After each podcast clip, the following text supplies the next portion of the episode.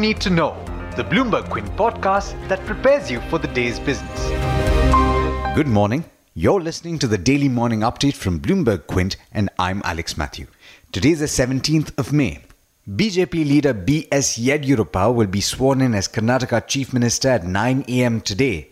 After a 3-hour-long hearing that began at 1:45 in the morning, the Supreme Court refused to stay the BJP's oath-taking ceremony this morning and the consequent formation of the government in Karnataka. In late-night drama in the battle for Karnataka, the Congress had moved the Supreme Court against the Karnataka governor's decision to invite the BJP leader B.S. Yediyurappa to form the government in the state.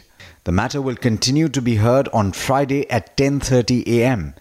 The court has directed Attorney General K.K. Venugopal to produce a letter written by B.S. Yediyurappa to the governor in which he sought to form the government.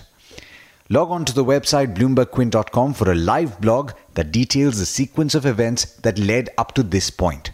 In other news, the Supreme Court has directed Jaiprakash Associates to deposit 1,000 crore rupees by the 15th of June to provide refunds to home buyers of debt-ridden JP Infratech.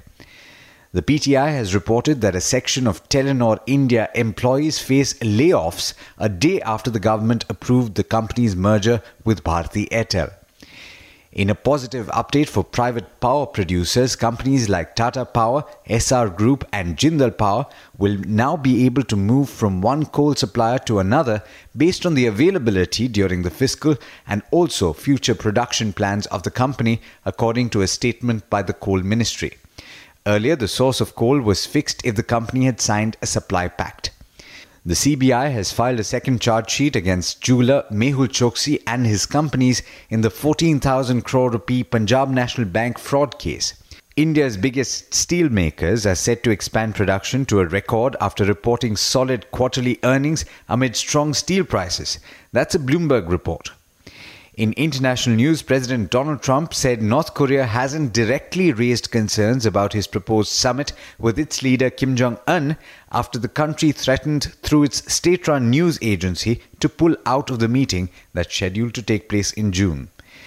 Macquarie Group has said that the 3-decade bull run in US Treasuries has ended and they expect benchmark yields are poised to climb to 4% over the next 18 months. And the 10-year US Treasury yield, which has been on the rise, is now testing 3.1% currently. US stocks rose with the S&P 500 climbing 0.4% and moving above its average price for the past 100 days. The Dow climbed 0.2% and the NASDAQ ended higher by 0.6%. 2 out of 3 early rises in Asia have opened positive. The Nikkei and the Kospi are up about 0.4% each in early trade. It's now over to Darshan Mehta for the trade setup for the day in India. Morning, Darshan. Good morning, Alex. Good morning, everyone. The Nifty results that will be out today are Bajaj Finance and Bajaj FinServ.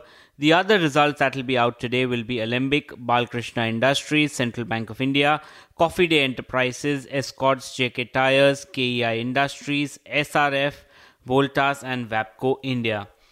Post-market hours, the strong numbers were reported from companies like Tata Steel, JSW Steel, Pratap Snacks, Manali Petro, JK Lakshmi and GSFC and Birla Corp. In terms of companies that reported, a mixed or inline set of numbers were Muthoot Finance and Tasty Bite Eatables, while weak numbers were reported from Praj Industries, Dishman as well as Z Media.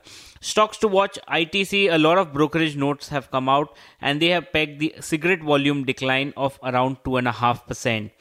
DV's lab has said that the US FDA completes the inspection of Unit 1 at Telangana with no observations and Transport Corporation will hive off the cold chain unit. In block deals, the promoter of Syngene Biocon sold in 15.6 lakh shares in the company, while the promoter of Sri Renuka Sugars sold in 3.16 crores, which is 1.6% of the equity in a block deal yesterday.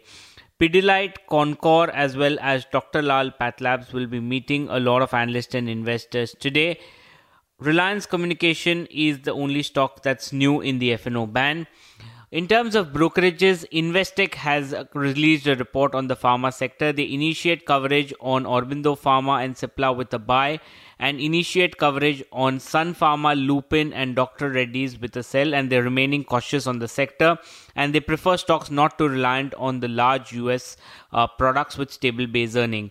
And in the brokerage side, Credit Suisse and Morgan Stanley have cut the target price of TVS Motors post a disappointing set of fourth quarter numbers. But there's much more you need to know before trade actually starts. For that, log on to our website bloombergquint.com and click on the All You Need to Know tab, and you'll be prepared for morning trade.